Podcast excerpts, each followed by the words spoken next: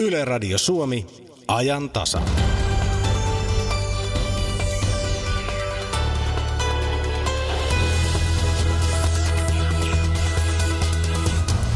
Sijoittaminen tai sen vaikeus on ollut otsikoissa viime aikoina. Ovatko pörssikurssit huipussaan? Mihin sijoittaja katsoo juuri nyt?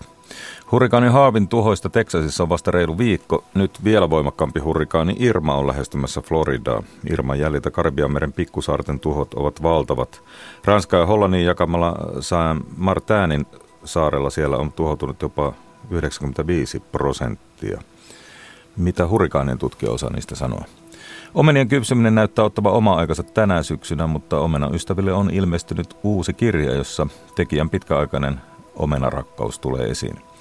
Tasa 50 vuotta sitten Suomessa käytiin kuuma taidekeskustelu. Taidekuhun aiheutti kuvaveistä Eila Hiltusen teos Sibelius Monumentti. Sehän esiteltiin Helsingin Töölössä Sibelius-puistossa 7. syyskuuta 1967. Käymme huippusuositulla turistikohteella ennen kello 11 Yle Uutisia. Lähetyksen alkuun sukellamme puoluekannatusmittauksen. Kuuntelet ajantasa studiossa Jari Mäkäräinen. Hyvää aamupäivää.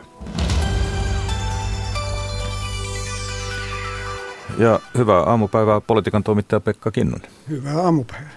Politiikan syksy on todenteolla siis alkanut, eduskunta kokoontunut. Siksipä myös gallupit kiinnostavat ja niissä on jo jotakin mielenkiintoista. Ylen kannatusmittaus uutinen on otsikoitu netissä. Perussuomalaisten kannatus pyrähti nousuun, SDP ja keskustan kurimus jatkuu. Ja jotakin mielenkiintoisen näköiset käppyräthän tuolla Ylen nettisivulla on. No kukaan ei varmasti voi väittää, että nämä viimeisimmät kyselyt olisivat olleet tylsiä. Sen verran suuria muutoksia on näkynyt. Eduskunta palasi töihin tiistaina ja tänään eduskuntaryhmillä on ensimmäiset viikoittaiset ryhmäkokouksensa iltapäivällä ja sen jälkeen on sitten televisioitava kyselytunti, että varmasti mielenkiintoista keskustelua eduskunnassa on odotettavissa. Ja varmaan eri puolueilla vähän eri tavalla mielenkiintoista. Se, mikä tästä heti tulee esiin, vihreiden kannatus, sehän on ainakin Gallup-tasolla vissiin rikkonut kaikki aikojen ennätyksiä. Näin on tapahtunut ja tälle antaa tavallaan tukea se, että vihreät tekivät myös kuntavaaleissa historiansa parhaimman vaalituloksen ja selvästi löysivät uusia kannattajia, tekivät uusia aluevaltauksia ja vihreillä on nyt myötätuuli päällä.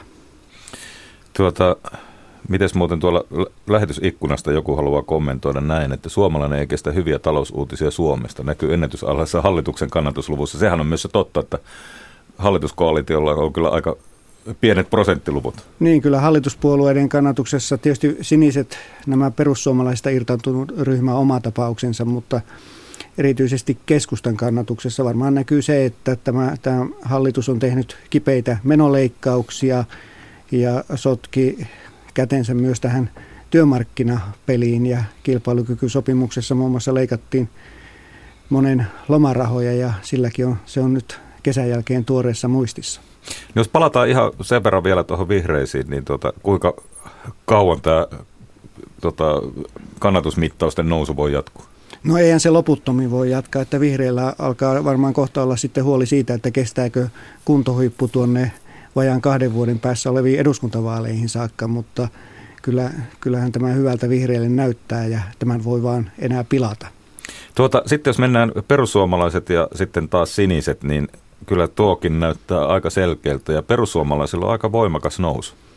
Niin, tässä nyt näkyy se, että mitä jo kaksi vuotta sitten ajateltiin, että kun perussuomalaiset populistinen oppositiopuolue menee hallitukseen, niin mitenkään siinä mahtaa käydä ja hyvin nopeasti perussuomalaisten kannatus tuolla hallituksessa niin puolittui eduskuntavaalituloksesta, putosi selvästi alle 10 prosentin. Ja nyt näissä kesän tapahtumien jälkeen näyttää siltä, että siellä tämä halla ja Laura Huhtasaaren ryhmittymää, se kerää kannattajia ja sitten taas perussuomalaisista irtautunut sinisten ryhmä, ministerit Timo Soini, Sampo Terho – Jussi Niinistö ja kumppanit, niin kannattajat eivät ole lähteneet tähän ministerikyytiin.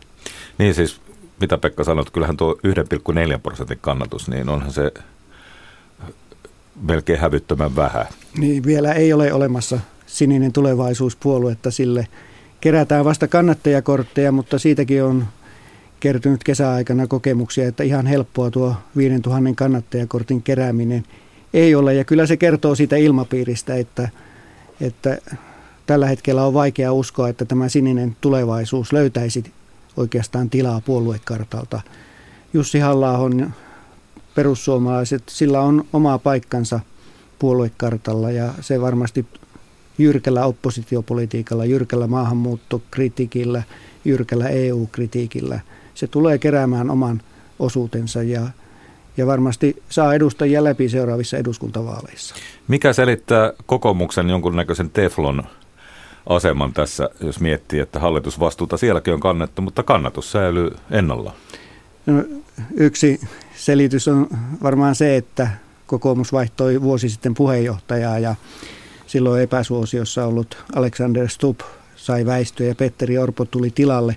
Orpo on onnistunut palauttamaan kokoomuksen perinteisten kannattajien luottamuksen. Se näkyi kuntavaaleissa, vaikka kokoomus kärsi esimerkiksi suurissa kaupungeissa jonkin verran tappioita, niin kokoomus selvisi kuitenkin kuntavaalien suurimmaksi puolueeksi ja, ja se suosio on jatkunut tasaisesti tuossa 20 prosentin tuntumassa.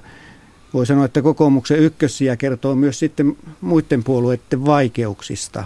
Ja SDPllä niin sillä on vaikeuksia. Tuo näyttää jo aika tukalalta, puhuttuu jo rinteen asemastakin. Luvut on aika karmeita. Niin, eduskuntapaikoilla mitattuna SDP on edelleen selvästi suurin oppositiopuolue, mutta vihreät on noussut suositummaksi oppositiopuolueeksi tällä hetkellä ja sitä seurataan jo seuraavia vaaleja ajatellen. SDPn kannatus on kyllä lähtökohtiin nähden surkea. Tässä vaiheessa suurimman oppositiopuolueen pitäisi olla selvästi jo suosituin puolue, jos se haaveilee vallanvaihdosta seuraavissa eduskuntavaaleissa. Ja tänään SDPllä, kuten muillakin, on ryhmäkokouksensa ja kyllä siellä varmasti niin kesän jälkeen käydään nyt keskustelua, että mitä pitäisi tehdä. SDPssä asetetaan toivo nyt siihen, että kun eduskuntakausi tässä syksyllä alkaa, niin he pääsevät sitten oppositiossa ääneen. Ja siellä on vahva eduskuntaryhmä, vahvoja henkilöitä, että, että pystyvät tekemään hyvää oppositiopolitiikkaa, näyttävää, aggressiivista oppositiopolitiikkaa, mutta nähtäväksi jää. Olisi kiva olla tuota kärpäisenä katona siinä, katossa siinä SDPn tuota, ryhmäkokouksessa tänään, mutta varmaan sitten eduskunnasta kuullaan. Kiitoksia Pekkakin.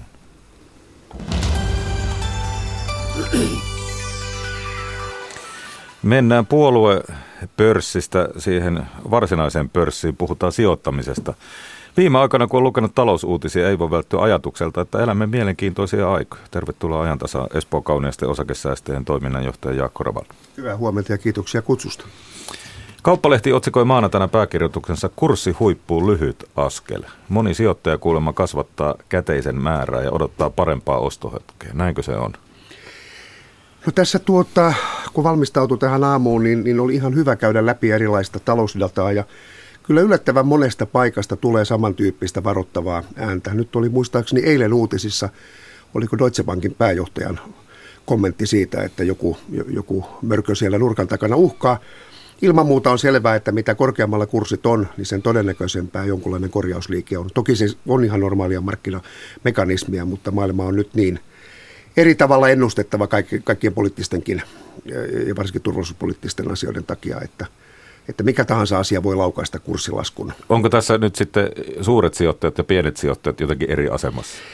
No tietysti ammattisijoittajilla on, on tietysti resursseja tutkia markkinoita ja heillä on eri, eri tavalla mahdollisuudet käydä, käydä taustakeskusteluja. Yksityissijoittajillekin tänä päivänä tarjoutuu, kiitos julkisen, julkisen sanan, aika hyvä mahdollisuus olla selvillä erilaisista asioista. Että kyllä se, niin kuin se datahan on kaikille avointa, mutta se, että kuinka me yksityissijoittajat sitten osaamme murskata ne luvut ja ne asiat, jotka on semmoista talousjargonia, niin, niin se, se on toisille helpompaa, toisille vaikeampaa. Ovatko erilaiset arvostusmittarit sitten korkealla? Mitä ne muuten on? Mitä mittareita itse seuraat? No tuota, semmoinen tyypillinen, ehkä kaikkein tyypillisin mittari on, on tämä PE-luku, joka, joka tuota, on yksi, syysflunssa vähän vaiva, ja sitten on, on tietysti tuota tämä varallisuus taseesta laskettuna,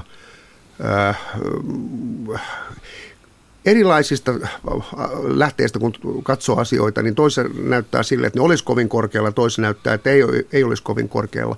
Ne on vähän suhteellisia asioita.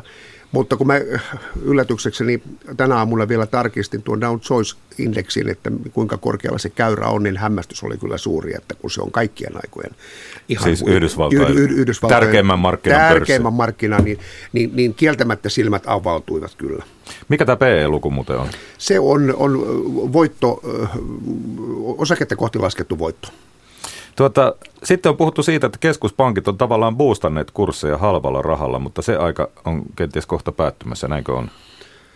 Niin, sen kun ihan varmasti, tie, sen kun ihan varmasti tietäisi. Tuota, tietysti niin kauan kun, kun tässä normaalitaloudessa on tarvetta tälle lisärahoitukselle ja katsotaan, että pankkien pankkien rahoitusta ja muuta tämmöistä tarvitaan, niin ehkä se ei kovin äkkiä sieltä lähde, mutta, mutta se päivä on kuitenkin koko ajan lähempänä, jolloin, jolloin keskuspankit ryhtyy, ryhtyy hillitsemään tätä lisärahan pumppausta. Ja mitä silloin tapahtuu kursseilla? No ei välttämättä juuri tapahdu mitään. Ehkä hetkellisesti voi olla, että tulee markkina psykoosi, että ihmiset luulee, että nyt tapahtuu joku vallankumous.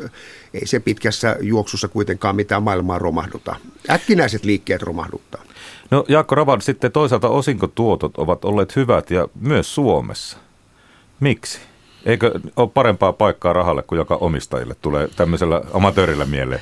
No tietysti tuota, lähtökohtahan on se, että yritys käyttää kaikki rahansa, tai pitäisi käyttää niin kuin investointeihin, uuden tuotantokapasiteetin luomiseen ja, ja entisen tuotantokapasiteetin niin kuin parantamiseen. Mutta jos yritys näkee lyhyellä tai pitkällä aikavälillä, että ei ole, ei ole asiakkaita, ei ole siis niin kuin tarvetta uusien tehtaiden, koneiden, laitteiden hankkimiseen, hankkimiseen niin, ja, ja yritys kuitenkin tekee, tekee voittoa, niin silloin on ehkä parempi vanhan oppikirjan mukaan jakaa se raha omistajille, ettei yrityksen johto sitten törsää sitä. Esimerkiksi turhilla äh, kilpailijoiden ostamisilla ja yli, ylihintaisilla yrityskaupoilla. Että kun raha on omistajan lompakossa ja jos halutaan se yhtiön takaisin, niin silloin pitää niin kuin pyytää se sieltä ja silloin sijoittaja sitten harkitsee, no, että onko joku yrityskauppa järkevä. Jotkut väittää, että, että tuota, firmoilla menee hyvin sen takia, että toimintoja on tehostettu, mutta ei välttämättä syntynyt uutta bisnestä. Tämä on muuten ihan oikea havainto siis no isossa kuvassa. Että totta kai silloin, kun, kun tehtaita lakkautetaan ja, ja henkilökuntaa vähennetään, niin, niin tulevaisuudessa tietysti on vähemmän kustannuksia vähemmän kustannuksia. Se on tietysti kovin harmillista, jos sitten on niin, että yritys sen kustannussäästön kautta ikään kuin markkinoi sitä tulosparannusta. Kyllähän tulosparannus on, on oltava niin, että se on siitä bisneksestä tulevaa ihan oikeata, oikeata tulosparannusta. Nyt yksi asia, mikä uhkaa näiden yritysten niin kuin, äh, tuloskehitystä on, on se, että kun erilaisten raaka-aineiden ja hyödykkeiden hinnat nousee nyt, nyt äh, erilaisista syistä, niin, niin tuota, se voi tuoda ikäviä yllätyksiä useamman yrityksen osalta, että ei voidakaan viedä niitä kustannuksia siihen loppuasiakkaan hintaan, eli ei ole hinnoittelun voimaa niin kuin Ja Suomeahan tämä koskee, koska me tehdään aika paljon sellaista... No valitettavasti, ja mä kirjoitin itselleni tähän näin, että, että tuota, Suomen on ehdottomasti laajennettava tätä vientipohjaa erilaisiin palveluihin ja muihin, muihin tämmöisiin asioihin. Et muuten meillä ei ole kasvu tulevaisuudessa. Niin kestävä. palvelussa se raaka-aineen hinta ei heti näy samalla no, tavalla. Ei, ja sitten kyllähän työmies on palkkansa ansainnut, että eihän siinä mitään, että jos, jos, jos hyvin tekee työnsä, niin kyllä kai sitä palkkakin täytyy saada. Mitä Jaakko Raval sanoi pelialasta? Rovio on menossa pörssiin. Olisiko se semmoinen tämmöisen piensijoittajan niin kuin kohdalla hyvä Joo, liike? tässä jotkut ammattilaiset varoittaa, että silloin kun äh, listaudutaan ikään kuin kurssien ollessa yleisesti ottaen korkealla ja, ja listautuminen tapahtuu vanhojen omistajien myynnillä, niin se on joku signaali jostakin. Voi olla niinkin peliala on varmuudella semmoinen, semmoinen ala, että, että tuota, paitsi että se luo innovati, innovatiivisia työpaikkoja ja se, se on niin kuin hyvin kustannustehokasta, niin sopii, sopii tuota varmasti mausteeksi, mutta, mutta on huomattavan paljon riskipitoisempaa bisnestä kuin esimerkiksi paperiteollisuuden omistaminen. No onko tuolla nyt tällä hetkellä jotakin osakkeita Helsingin pörssissä, johon kannattaisi rahaa laittaa? No yksittäisten osakkeiden näin julkisissa välineissä niin ostosuositusten antaminen on tietysti vähän riskaapelia, mutta sanotaan sillä tavalla, että... Toimialoittain vaikka. No toimialoittain, jos, jos katsotaan, että miten, miten esimerkiksi ympäröivässä yhteiskunnassa tapahtuu, niin meillähän tapahtuu rakentamista, korjaamista, kunnostamista. Niin siitä voi vähän päätellä, että, että, että niiden toimialojen sisällä olevia julkisesti noterattuja yhtiöitä, niitä kannattaa niin kuin ihan oikeasti seurata, koska ne hyötyy tästä suhdannepuumista. Ja kaikki sellaiset ö, yritykset, jotka toimittaa alihankintana ö, hyvällä vientisektorilla oleville yrityksille. No sitten vähän rahastosijoittamista, sitä meikäläisellekin on pankki mm. tyrkyttänyt. Niitä on paljon erilaisia rahastoja. Pää menee sekaisin, kun katsookin, tuota, mitä kaikkea on ja onko siellä jotakin järkeä. Rahasto sopii erittäin hyvin vaihtoehdoksi suorille osakesijoituksille silloin, jos itsellä ei ole aikaa tai halua tai mahdollisuutta esimerkiksi analysoida tai seurata niin kuin yksittäisiä osakkeita. Rahasto-osuudelle pääsee mukaan isompaan vali, ammattilaisten valikoimaan salkkuun. Voi olla joko osakerahasto tai sitten tämmöinen sekarahasto, jossa on sitten korkopapereita ja muuta. Sitten on toimiala rahasto ja kiinteistörahasto ja niin edelleen. Mä en ole rahastojen vihollinen. Ja itse joskus sanonutkin, että, että sijoittamalla rahastoon ostaa sillä rahaston hallinnointipalkkiolla ja merkintäpalkkiolla itselleen varainhoitajan. Ja se on aika kallista puuhaa. puuhaa että tuota... Mutta näistä kuluista juuri on ollut puhetta, että joillakin ne on aika kovia. No joo, sanotaan sillä tavalla, että jos, jos rahasto sijoittaa vain indekseihin, niin, niin siinä ei kovin paljon kuluja voi, voi olla, että sitten mm, täytyy tarkkaan harkita, mutta, mutta tuommoinen kohtuullinen kulu, en, en sano mikä on kohtuullinen kulu, ihmiset itse sen määrittelee, mutta, mutta totta kai mitä korkeammat kulut, se vähemmän on se lopputuote. Eli loppu tulema sille sijoittajalle, eli saa pienemmän tuoton.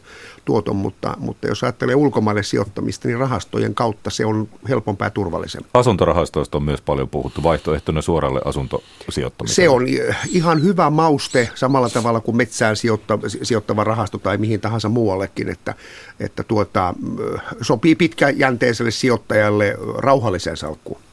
No tuota, miten aloittaa? Onko se vaikea ja paljonko pitäisi olla rahaa kuukaudessa laittaa, että siinä on pitää järkeä? Kyllä on toimittajalla hyviä kysymyksiä. Tuota, tuota, pienillä summilla pääsee mukaan. Siis, siis jos ajattelee niin rahastojen kautta, niin taitaa minimi äh, kuukausisummat olla 30-50 euroa, eli hyvin tämmöisiä niin kuin ihmiskokoisia summia. Suoria osakkeita voi ostaa ihan mu- muutamalla sadalla eurolla, kerää ensin pienen potin ja sitten valitsee muutaman osakkeen sieltä. Äh, eli, eli hyvin pienillä summilla pääsee mukaan. Ja se, mikä on osakesijoittamisessa ja yhtä kaikki rahastosijoittamisessa, on ihan samaa sijoittamista. Muistettava, että, että laitetaan sijoituksiin vain rauhallista rahaa, eli semmoista rahaa, jota ei tarvita asuntolainan lyhentämiseen eikä normaalin kotitalouden menojen rahoittamiseen, ja jotka saisivat olla siellä eh, vuoden, kolme, viisi, ehkä pidemmänkin aikaa. Ja se, se on semmoinen hyvä nyrkkisääntö. Ja sitten ei pidä sijoittaa mihinkään semmoiseen, mitä lähtökohtaisesti ei ymmärrä. Ei toimialoja, ei osakkeita, ei rahastoja. Jos on liian mutkikasta eikä normaali ajattelulla pääse sisään, niin silloin on parempi. No monia ahdistaa, jos saa esimerkiksi perinnön, vaikkapa muutamia kymmeniä tuhansia, mm. niin se on jo semmoinen summa, että saattaa tavallista työssäkäyvää ihmistä vähän ahdistaa, mitä sille pitäisi tehdä.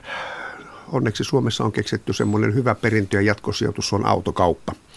Mutta tuota, äh, toki kertasummat, äh, kun niitä, niitä sitten, sitten tulee, niin niiden kanssa oltava erittäin varovaisia. Ja silloin suosittelisin niin, että, että ostetaan rauhallisesti tasaisin väliajoin ja hajautetaan sitä ei kaikkea kerralla. Ei, ei, ei kaikkea kerralla, koska silloin meillä on vain yhdenlainen hankintahinta sille potille. Ja, ja sanotaan, että jos Just. vaikka tulee 20 000 euroa, niin, niin jakaa se vaikka vuoden kierrolle sillä tavalla, että jakaa sen neljään osaan vaikka 5 tonnia kerrallaan, niin se on aika hyvä silloin. Ja silloin riski on jo pienempi. Tässä alkaa toimittajakin vähän ymmärtää. Tuota, sitten pakko kysyä Jaakko Ravald semmoista, että milloin sitten kotouttaa rahaa. Sehän on kai osa sijoittamista, että eihän niitä aina kannata loputtomiin pitää siellä. Ihminen voi olla juuri autohankinta, ulkomaanmatka tai pitää vaikka sapattivuoden. Itse asiassa äh, näin pitkäaikaiselle niin osakesäästäjälle, niin mikään ei ole sen vaikeampaa muuta kuin luopua siitä rakkaasta, ah niin rakkaasta osakkeista ja, ja tuota ikään kuin kotiuttaa verojen kautta se nettosumma. Aina on oikea aika ostaa ja aina on oikea aika myydä. Absoluuttista tilannetta ei, ei kenelläkään voi olla, jokainen tietää sen itse, mutta lähtökohta on se, että yleisesti ottaen paras aika luopua arvoperästä on silloin, kun omasta mielestä kurssit on sillä tavalla korkealla tai järjettömän korkealla, niin kuin moni sanoo, niin, niin silloin todennäköisesti tekee huonomman kaupan. Että ahneus tässä ei niin kuin kannata? Ahneus ei kannata. No ei se kannata ikinä. Kiitoksia Espoo Kauniisten osakesäästäjän toiminnanjohtaja Jaakko Ravan, että pääsit studioon. Kiitoksia. Jääkiekkojoukkue Sien toimitusjohtaja Eeva Perttulan kotona ei puhuta lätkästä ja se voi olla jopa terveysteko. Muutamaan otteeseen on tullut esille sitä historiaa, että jotkut liikaseurojen toimitusjohtajat ovat loppuun palaneet, niin mä luulen, että se toimii nimenomaisesti sitten hyvänä, hyvänä tasapainottajana se, että, että välillä pääsee ympäristöön, jossa ketään ei kiinnosta porinassa tai ketään ei kiinnosta se, että onko mä siellä töissä tai mitä mä teen tai miten joukkue menee tai mitään muutakaan, niin se on ihan hyvä näin. Sunnuntai vieras. Sunnuntaina kello 15. Yle. Radio Suomi. Sinne sunnuntaihan vielä aikaa. Nyt on torstai kello on 10.23. Kuuntelet ajan tasaa. Tässä lähetyksessä käymme Sibelius muistomerkillä, muistellaan 50 vuoden takasta kulttuurikeskustelua, jopa taidesotaa. Ulkomaalehtiä selataan Espanjassa ja kohta puhetta Omenista. Joo, omena kirja on saatu aikaiseksi, mutta sitä ennen mennään hurrikaani asioihin. Tuon Harvin tuhoista Teksasissa on vasta reilu viikko, mutta nyt vielä voimakkaampi hurrikaani Irma on lähestymässä Floridaa. Irman jäljiltä pikkusaaret Karibian merellä, siellä on valtavia tuhoja. Tosiaan Ranskan ja Hollannin jakamalla San Martinin saaresta siellä on tuhoutunut jopa 95 prosenttia. Seuraavaksi Irman odotetaan iskevän Yhdysvaltain neitsyt saarille ja Puerto Ricoon, jossa monin paikoin sähköt ovat jo poikki.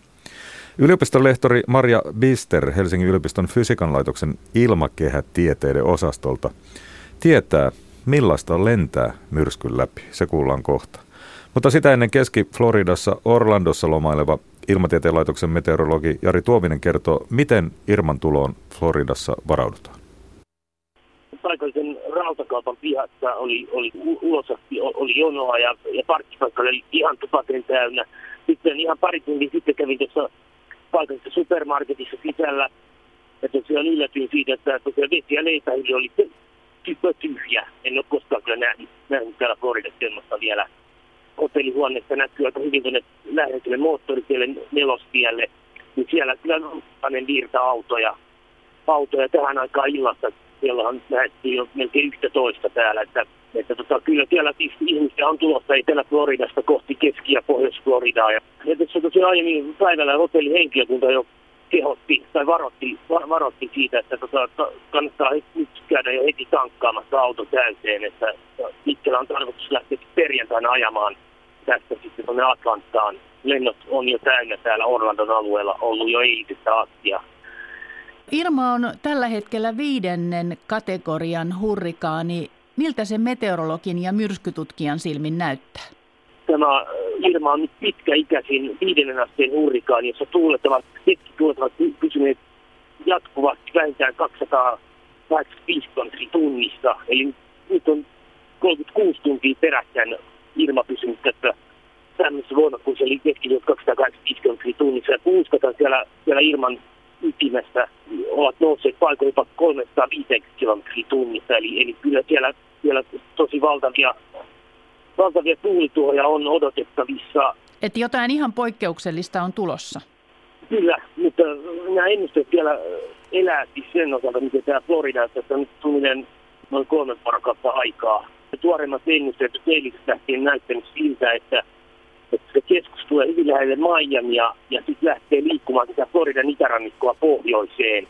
Muutama tunti sitten Floridan kuvernööri antoi Miami-Dade County ja Broward County, eli sinne Miami, West Palm Beach, Fort Lauderdale, nämä suurkaupungit siellä siellä tota, Kaakkois-Floridassa, niin antoi sinne sitten tota, tälle rannikkokaistaleelle, missä, missä se meriketsi tulee nousee hyvin voimakkaasti, ja on pieniä ma- matalia niin sinne annettiin tota, määräys evakuoinneista. Noin siis meteorologi Jari Tuovinen Keski-Floridan Orlandosta, jossa hän on lomamatkalla. Saman tien tervetuloa yliopiston lehtori Maria Bister Helsingin yliopiston fysiikan laitokselta. Kiitos.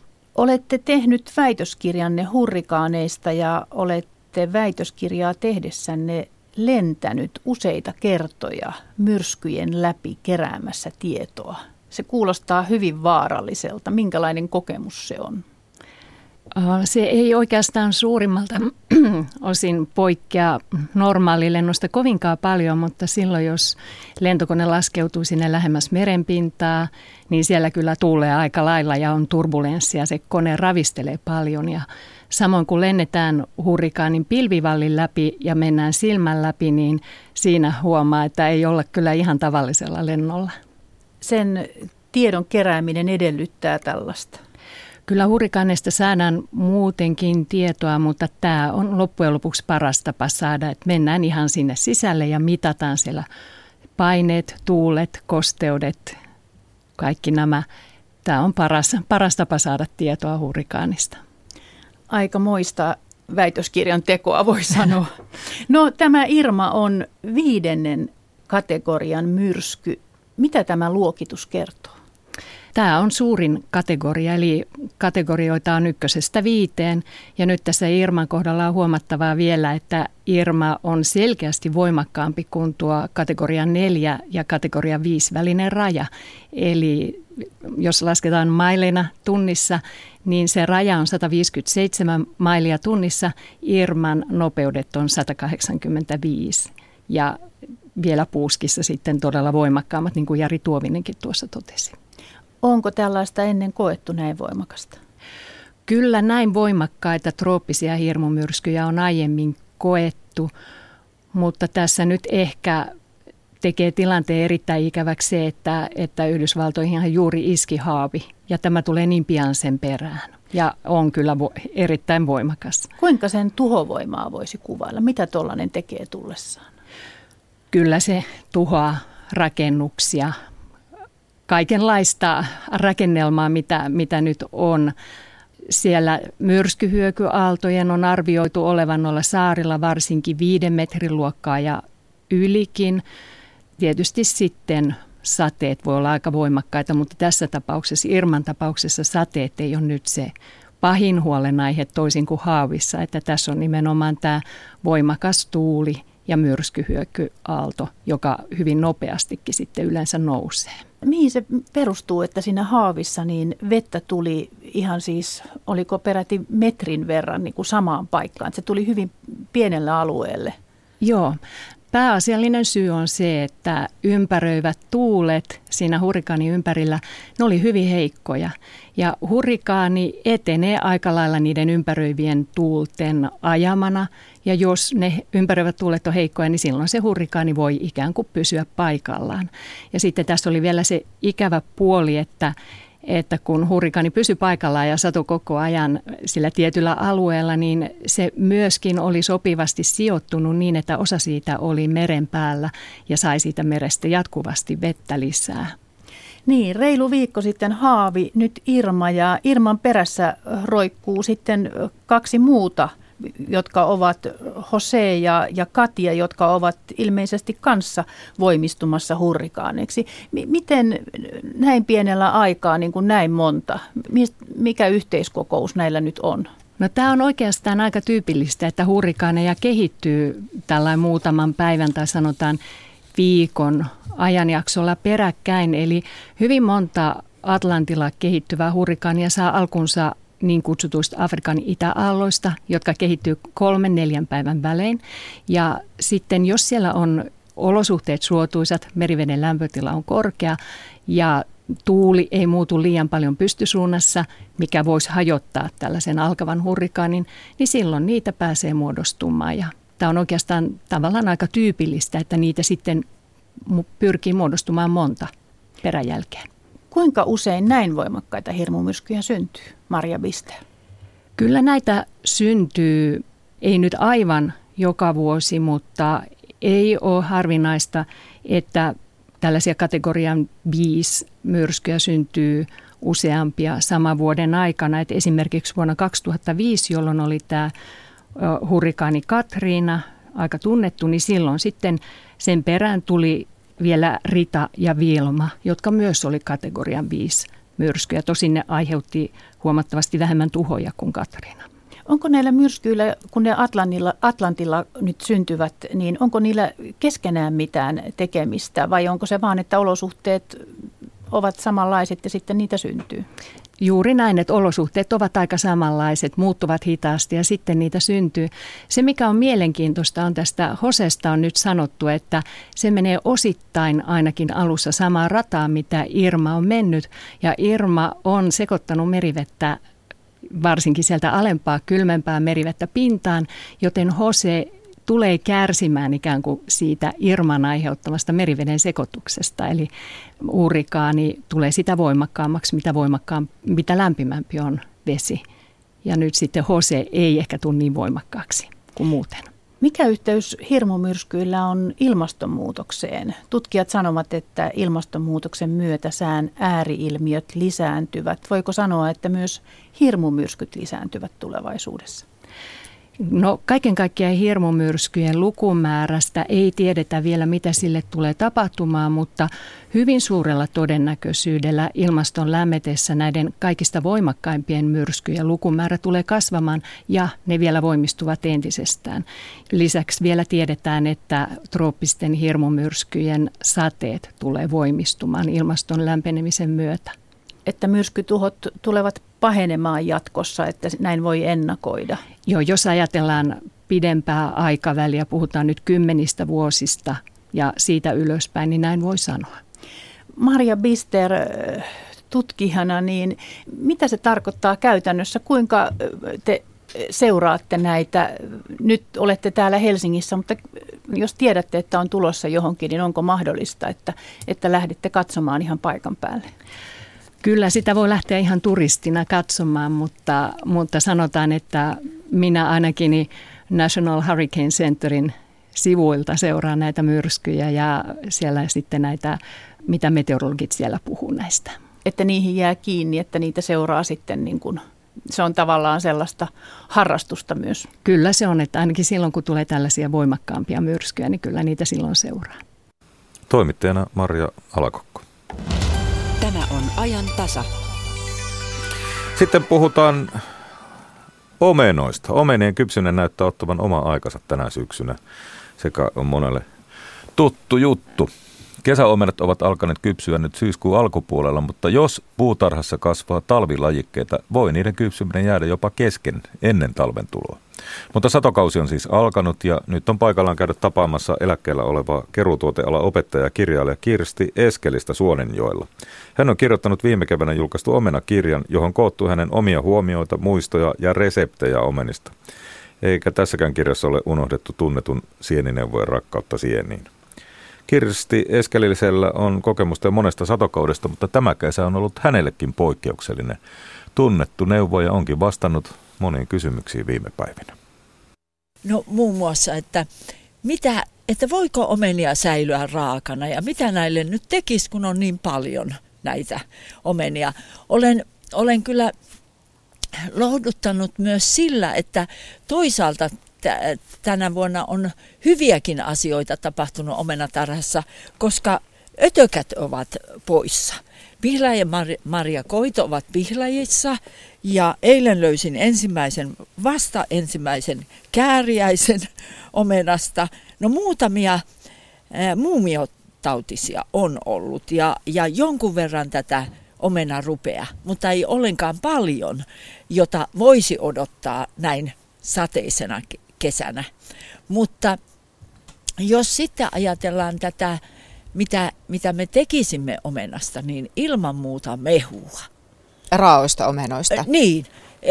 Siis raasta omenastahan tulee todella paljon mehua, koska mehu vaatii vähän semmoinen sen kovan, kovamaltoisen omenan. Niin. Kypsä ja pehmeä ei anna niin paljon mehua kuin, kuin kovempi ja raaka omena. Eli mehustajalle hyvä syksy. Kyllä.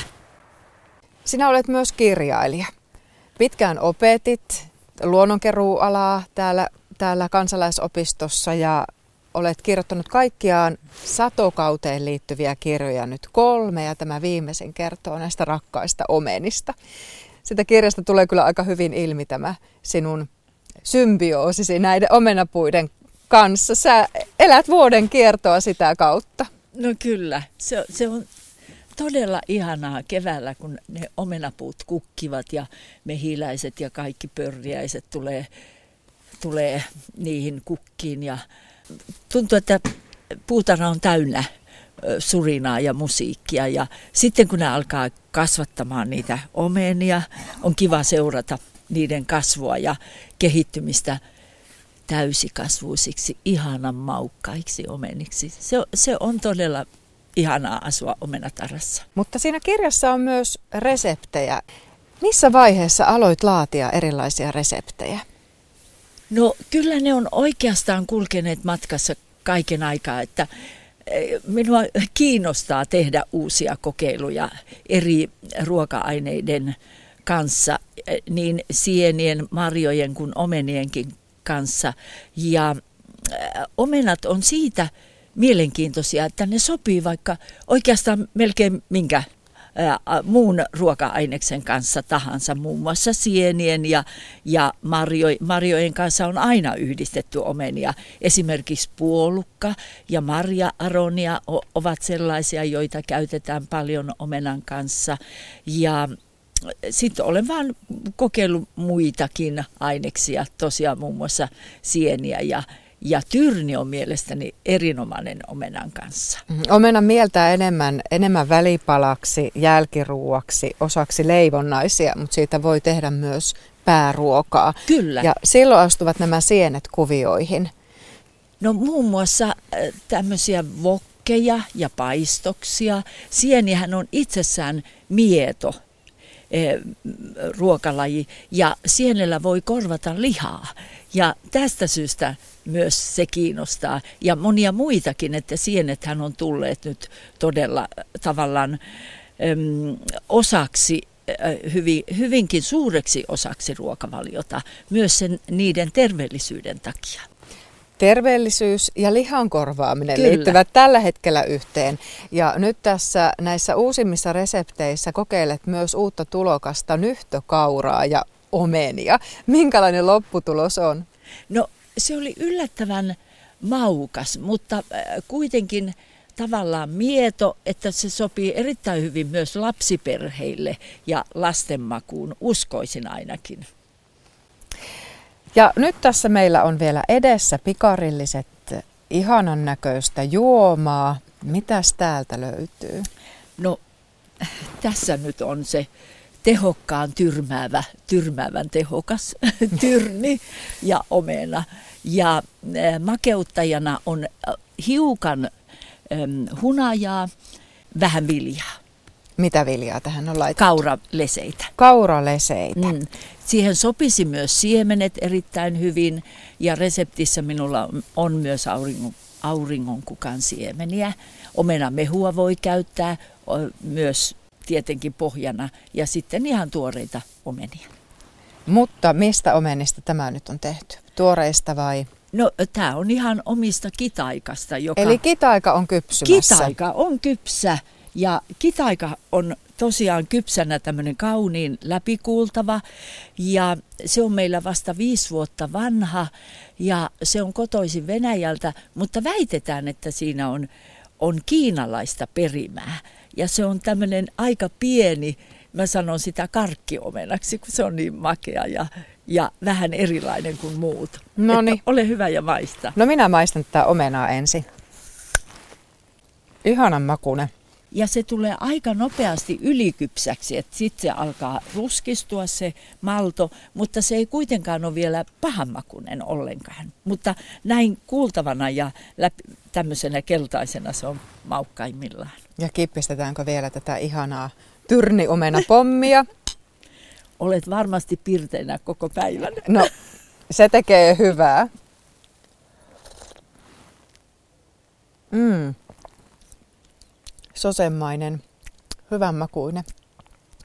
Joo, kyllä tässä on luonnon maut. Ei lisättyä sokeria. Ei mitään lisättyä sokeria. Toimittajana oli Marianne Mattila. Tiesitkö, että puolet maailman hedelmäpuiden tuottamista hedelmistä on omenoita ja niitä tulee semmoinen 60 miljoonaa tonnia vuodessa. Ja tuota, tuossa maiseltiin tosiaan äsken omenaa, niin löytyypä semmoinenkin tieto, että omenan siemeniä oikeastaan ei kannattaisi syödä, koska niissä on pieni määrä syaniidin sokeriyhdistettä, jota kutsutaan amygdaliiniksi. Kuulemma tuommoinen kahvikupillinen siemeniä riittää siihen, että saattaa henki lähteä, että nyt teitä on varoitettu.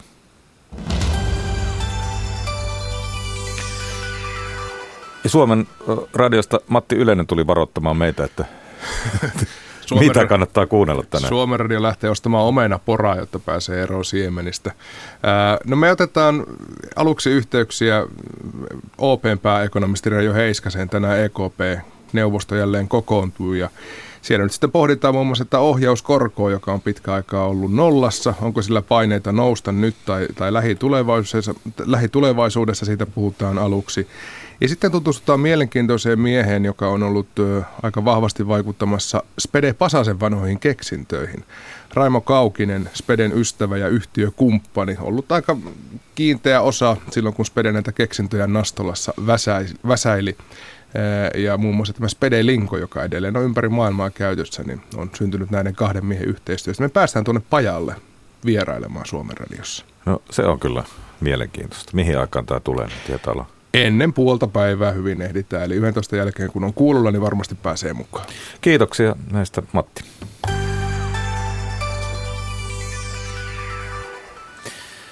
Tasan 50 vuotta sitten Suomessa käytiin kuuma taidekeskustelu. Taidekohun aiheutti kuvaveistäjä Eila Hiltusen teos Sibelius Monumentti. Sehän esiteltiin Helsingin Töölössä Sibelius-puistossa 7. syyskuuta 1967. No nykyään monumentti on huippusuosittu. Monumentin äärellä on toimittaja Jakke Holvas haastateltavansa kanssa. Täällä Helsingin Töölössä Sibeliuspuistossa on tosiaan yksi Suomen kuuluisimpia veistoksia, ehkä jopa kuuluisin Sibelius-monumentti. Ja täytyy sanoa, että jo nyt tällä hetkellä, siis täällä on useita busseja, täällä, täällä on toista, ehkä kolmatta sataa ihmistä paikalla, valtava hulina. Jatkuvasti otetaan selfieitä ja tässä täytyy melkein toimittajana väistellä, että mahtuu tässä olemaan alla. Olen patsaan äärellä taiteilija Eila Hiltusen pojan kanssa. Markku Pietinen, tervehdys. Joo, tervehdys kaikille kuuntelijoille ja hauskaa olla täällä monumentin syntymäpäivänä. Missä olit itse 50 vuotta sitten, kun tämä teos julkistettiin? Minä olin eh, tykkimiehenä jääkäripattaristossa Hämeenlinnassa, mutta olin saanut eh, erikoislomaa ja olin täällä sitten paikalla muiden kutsuvieraiden joukossa. Niin tosiaan tässä, missä nyt seisomme näillä hujakoilla 50 vuotta sitten oli muun muassa presidentti Kekkonen ja arvovieraita. Sibelius oli kuollut 10 vuotta aiemmin, eli monumentilla oli valtava merkitys. Sitten syntyi kohu. Teo, teosta pidettiin liian modernina. Mitä se moderni tuolloin tarkoitti? No, jostakin syystä tämmöinen ei-esittävä kuvanveisto tuli Suomeen huomattavasti myöhemmin kuin moderni maalaustaide, design ja arkkitehtuuri ja vasta 1950-luvulla tapahtui läpimurto. Mutta se läpimurto antoi vielä odottaa itseään julkisissa taideteoksissa ja tämä Sibelius-monumentti oli sitten vedenjakaja tässä suhteessa, että kun sen valmistus kesti kuitenkin sen kuusi vuotta ensimmäisestä kilpailusta vihkiäisiin, niin siinä aikana ehti tulla sitten jo pienempiä muistomerkkejä, jotka olivat ei-esittäviä, mutta se kohu kohdistui ennen kaikkea tähän. Ketkä muuten teosta tuolloin vastustivat, eli missä olivat ne epämodernit piirit? Rintamalinjoja oli monia. Oli ensinnäkin Suomen kansan syvät rivit, joka ymmärrettävästi, jotka ymmärrettävästi odottivat tällaista suurmiehen näköispatsasta. Ja myös ensimmäisessä kilpailussa huomattava osa näistä ehdotuksista oli juuri sen kaltaisia. Muun muassa ensimmäisen kilpailun voittaja oli istuva Sibelius. Öm, mutta myös kulttuuriväen ja musiikkialan ihmisten joukossa oli paljon konservatiiveja. Sibelius-seuran johdossa oli erittäin konservatiivisia henkilöitä, joille tämä ajatus tästä asiantuntijoiden puoltamasta abstraktista teoksesta oli hyvin vastenmielinen. Ja heidän piti olla myös vähän reaalipoliitikkoja, koska tätä monumenttia toteutettiin kansalaiskeräyksellä, joka tuotti vähän alle odotusten juuri siksi, että vaarana oli, että tulisi tämmöinen Hiltusen monstrumi sitten tänne kunniapaikalle. Taiteilijat eivät olleet mitenkään erityisen solidaarisia, vaan vaativat uusinta kilpailua toisensa jälkeen tai koko hankkeen perumista ja varojen ohjaamista Helsingin kaivattuun musi- musiikkitaloon tai niin kuin yhdessä kirjassa sanottiin, pääministeri Karjalaiselle saneeraustarkoituksiin. No muistatko, ketkä tukivat äitiäsi, siis tukivat tätä hänen työtään, tätä Sibelius-monumenttia? Ne taisivat olla harvemmassa. Kyllä he olivat harvemmassa, mutta he olivat arvovaltaisia taidekriitikkoja, kuten eh, Sakari Saarikivi tai sitten Sibelius-suvun edustaja tuossa palkintolautakunnassa, arkkitehti Aulis Blumstedt, joka oli erittäin äh, tuota, äänekäs puolesta puhuja koko tämän hankkeen ajan ja aikanaan sitten työlääntyi Sibelius-seuran päättämättömyyteen ja eroskin siitä palkintolautakunnasta. Hän kävi keskustelua Helsingin Sanomien sivuilla lautakunnan, tai anteeksi, Sibeliusseuran puheenjohtajan Severi Saarisen kanssa, joka taas oli sieltä konservatiivisemmasta päästä.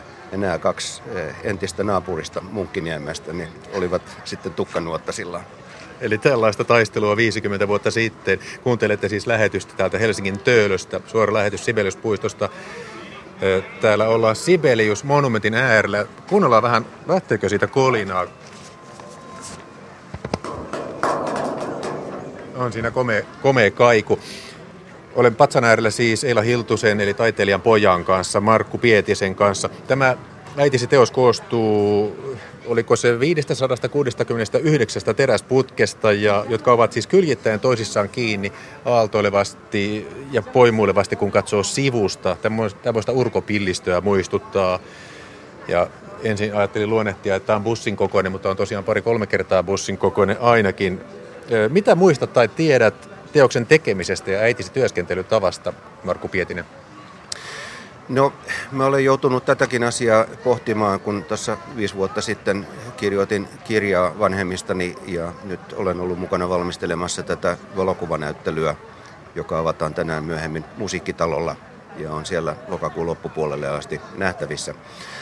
Öm, viimeistään tässä näyttelyä työstäessä osoittautui todeksi se, että mitään luonnoskuvia tuosta ensimmäisestä luonnoksesta ei ole, vaan äiteni alkoi työstää sitä suoraan hitsauspillillä ohuista mustista teräsputkista. Ja taustana on se, että hänellä oli lapsuuden uusi uni, noin 8-9-vuotiaana nähty, jossa unessa suuri kimmeltävä rosoinen avaruusesine laskeutui kedolle, joka oli täynnä sarviorvokkeja – ja se viestitti jotakin ruotsin kielellä ja se välkkyi ja hohti. Ja tämä oli jäänyt hänelle mieleen ja kun sitten tuli tämä Sibelius-monumentti kilpailu, niin hän ymmärsi, että nyt minä toteutan tämän unen. Ja siitä se lähti. Jälkimmäisestä luonnoksesta on sitten ö, myös ö, piirroksia. Niitä on vaikka missä suurin piirtein ravintoloiden ruokalistojen kyljessä ja muualla. Äiti ei ollut kovin systemaattinen henkilö, vaan, vaan sotki saamiansa lahjakirjoja omilla piirroksillansa. No äidistäsi hahmona siis. Isäsi oli Markku Pietinen valokuvaa ja perheeni oli taiteilija. Perhe olet kirjoittanut kirjan vanhemmistasi ja heidän raastavasta avioliitosta ja elämästä. Kirjan nimi on Tulivuori ja Marttyyri ja äitisi Eila Hiltunen oli tuo Tulivuori. Muistatko tilanteita, miten se tulivuorisuus ilmeni? No hänellä oli hyvin voimakas temperamentti. Hän oli erittäin vahvatahtoinen henkilö ja kun hän suuttui, niin kyllä se kaikille kävi selväksi. Diplomatiin puoliso, hän olisi varmaan ollut aika vaikea tapaus. No entä sitten, kun mainitsit tuossa, että nyt Tämä Sibelius-monumentin juhlavuoden kunniaksi monumentin tilaajana toiminut Sibelius-seura ry järjestää Helsingin musiikkitalon päälämpiössä sellaisen valokuvanäyttely, joka kertoo teoksen syntyvaiheesta ja kuvat ovat isäsi Otso Pietisen ottamia. Niin Markku Pietinen, miten isäsi sitten arvosti äitisi työtä? Isäni palvoi äitiäni. Se oli melkein, melkein tuota liikuttavaa katsella ja sitten myöhemmin elämässään, kun heillä vähän syntyi syvempiä erimielisyyksiä. He asuvatkin aika pitkälle, pitkään erillänsä isäni Saksassa toistakymmentä vuotta. Niin, niin tuota, kyllä se oli nimenomaan isä, joka kaipasi näitä vanhoja yhteistyön aikoja. Ja mä muistan, että isäni hautajaisissa äiti sai sanotuksi, että yhdessä me pystyimme mihin vain. Ja kyllä isä oli erittäin eh, tärkeä henkilö tässä monumentin eh, koko prosessin aikana. Hän oli äitini toinen virallinen avustaja, toinen oli maisema suunnittelusta vastannut arkkitehti Juhani Kivikoski, joka on muuten hengissä ja hyvissä voimin edelleen, tulee tänä iltapäivällä sinne avajaisiin. Isäni osallistui ideointiin, se tapahtui myöhään illalla, kun me lapset olimme menneet nukkumaan. Minähän olin silloin teini-iässä ja silloin ei niin kuin vanhempien kiinnosta, tekemiset kauheasti kiinnostanut ja voiko muistaa puoletkin siitä, mikä meni toisesta korvasta silloin ulos.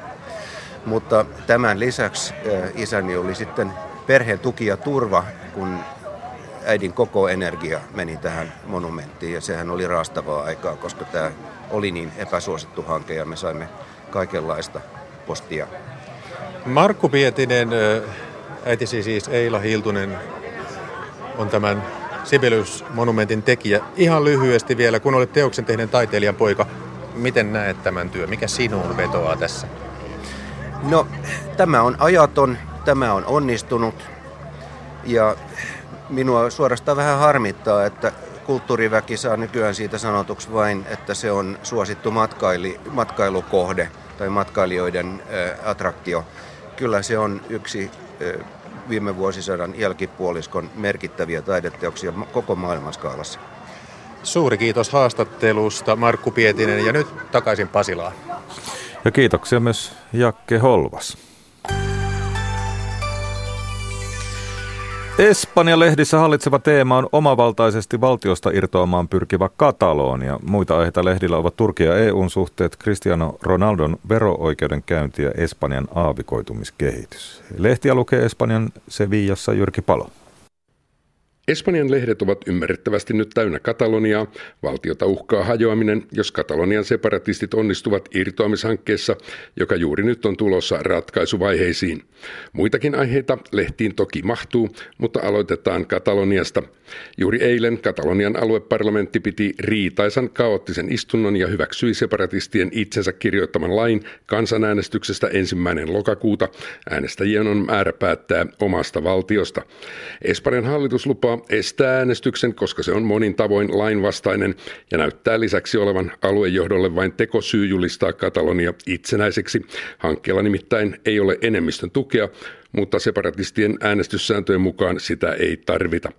Espanjan lehdissä Katalonian ulkopuolella katsotaan hyvin laajalti, että kyseessä on vallankaappaushanke, vastoin kaikkia lakeja ja demokratian pelisääntöjä. El Mundo-lehti vertasi sitä keskiviikon pääkirjoituksessaan asevoimien kaappausyritykseen helmikuussa 1981, jolloin muun muassa Espanjan parlamentti vallattiin kesken istunnon. Kaikkien valtion voimien on nyt yhteistyössä pysäytettävä erikoinen aggressio kansallista suvereniteettia vastaan, oikeistoliberaali El Mundo kirjoitti. Tämä suvereniteetti kuuluu lehden mukaan jakamattomana kaikille espanjalaisille, eikä vain Katalonian itsenäisyysmielisille. Konservatiivilehti ABC oli erityisen vaativa. Se antoi pääkirjoituksessaan Espanjan hallitukselle ohjeet käyttää kovia poliittisia keinoja Katalonian separatistista nationalismia vastaan. Vastaus separatisteille ei saa olla mikään hallinto-oikeuden seminaari, vaan tarvitaan epätavallisen laajoja ja vakavia poliittisia toimia, ei pidä karttaa uhrauksia tai pelätä nationalistien reaktioita. He ovat itse räjäyttäneet kaikki neuvottelutiet, eikä Espanja voi elää jatkuvan hajoamisuhan alla, ABC-lehti summasi. Kataloniassa ilmestyvät lehdet asennoituvat toisin. Ne saavat aluehallituksen tukirahaa, eikä niistä yksikään tohdi suoraan vastustaa irtoamishanketta, siten kuin lehdet muualla Espanjassa tekevät. Katalaanin kielinen päivälehti El Punt Avui on sitä paitsi avoimesti separatistiliikkeen kannattaja. Espanjan kielistä painosta myös muualle maahan julkaisevat La Vanguardia ja El Periodico taas tasapainottelevat. Esimerkiksi tiistaina El Periodicon päätoimittaja Enric Hernandez kirjoitti, että poliittiset ääripäät käyvät kuin villissä lännessä OK Corralin taistelua, josta vain toinen selviää hengissä, mutta yhteiskunta on paljon moninaisempi ja tulisi välttää pysyvät haavat, jotta yhteiskunta voidaan taas eheyttää. Samana päivänä ABC-lehden kolumnisti, ex-Jugoslavian sodista aikoinaan raportoinut toimittaja Herman Terz, varoitti, että Espanjan hallitus on aikaillut liian pitkään. Enää ei ole liikkumavaraa, jos valtio ei palauta Kataloniaan perustuslaillista järjestystä, Espanja voi joutua nopeaan hajoamisprosessiin, todennäköisesti väkivaltaiseen, eikä vain koillisnurkassaan, Herman Terz kirjoitti. Siihen hänen mukaansa espanjalaisilla ei ole varaa, koska se veisi kirjaimellisesti heidän elämänsä. Muita aiheita. Turkin ja EUn suhteesta kirjoitti keskiviikkona vasemmistomielinen El Pais-lehti. Lehden mukaan on Turkin hallituksen omaa syytä, että maan EU-jäsenyysprosessi on noussut Saksassa vaaliteemaksi. El Pais katsoi, että Recep Tayyip Erdoganin hallinnon autoritäärinen kehitys sulkee Turkin EU-jäsenyyden nyt ilman muuta pois laskuista, kuten Saksan molemmat pääehdokkaat ovat todenneet. Mutta EUn ei silti pidä missään nimessä katkaista jäsenyysprosessia, El Pais painotti. Prosessin lopettaminen olisi kuin rangaistus Turkin demokratiamielisille voimille, joita EU on tuettava Erdoganin hallinnon kourissa. Turkin demokraattien on tunnettava, että EU pysyy heidän rinnallaan, neuvoi El Pais-lehti eilisessä pääkirjoituksessa. El Mundo puolestaan kiitteli jalkapallotähti Cristiano Ronaldon veropetosjuttua tutkivan tuomioistuimen ratkaisua, jossa vastaajiksi haastetaan myös Ronaldon verojärjestelyiden todennäköiset suunnittelijat. He ovat verotuksen erikoistunut asianajaja, pelaajan agentti ja tämän avustaja. Ronaldoa epäillään 14,7 miljoonan euron veropetoksesta, mutta olisi absurdia luulla, että hänellä itsellään olisi ollut riittävä asiantuntemus suunnitella petolliseksi epäilty verojärjestely, El Mundo kirjoitti. Siksi tuomioistuimen päätös on lehden mielestä järkevä. Se sitä paitsi perustuu korkeimman oikeuden nimenomaiseen kehotukseen aiemman Lionel Messin veropetosjutun yhteydessä. Korkein oikeus langetti tuolloin Messille 21 kuukauden vankeustuomion, mutta moitti samalla, että Messin veroneuvojia ei ollut haettu syytteeseen, muistutti lukijoilleen päivälehti El Mundo. Espanjan eteläisen Andalusian itsehallintoalueella ilmestyvä El Correo de Andalusia oli eilen huolissaan kuivuuden ja aavikoitumisen leviämisestä. Lehti kehotti sekä hallituksia että yksityisiä kansalaisia kamppailemaan globaalia ilmaston lämpenemistä vastaan. Ihmiskunnalla on El Correo de Andalusian mukaan kaksi tapaa tuhota maailma, jossa elämme, ydinasevarustelu ja ilmastonmuutos. Edelliseen voivat valitettavasti vaikuttaa vain hallitukset, mutta ympäristöstä huolehtimiseen voi osallistua jokainen. Aavikoituminen etenee Espanjassa ja Andalusian pääkaupungin Sevillan seutu muuttuu muistuttamaan yhä enemmän nykyistä maisemaa Pohjois-Afrikan maissa, varoitti eilen koko sivun pääkirjoituksessaan alueellinen päivälehti El Correo de Andalusia. Lehtiä Espanjassa luki Jyrki Palo. Tämä on ajan tasa. Aamupäivän ajan tasa loppumassa iltapäivällä jatketaan kello 14 Yle Uutisten jälkeen. Silloin kuullaan Suomen olossa harvinaisesta poliittisesta testamentista. Itsenäisyyspuolueen IPUN edesmennyt puheenjohtaja on jättänyt tasapainon manifesti nimisen kirjoituksen muun muassa ja siitä puhutaan sitten iltapäivällä. Nyt kello tulee 11 tuoreita uutisia.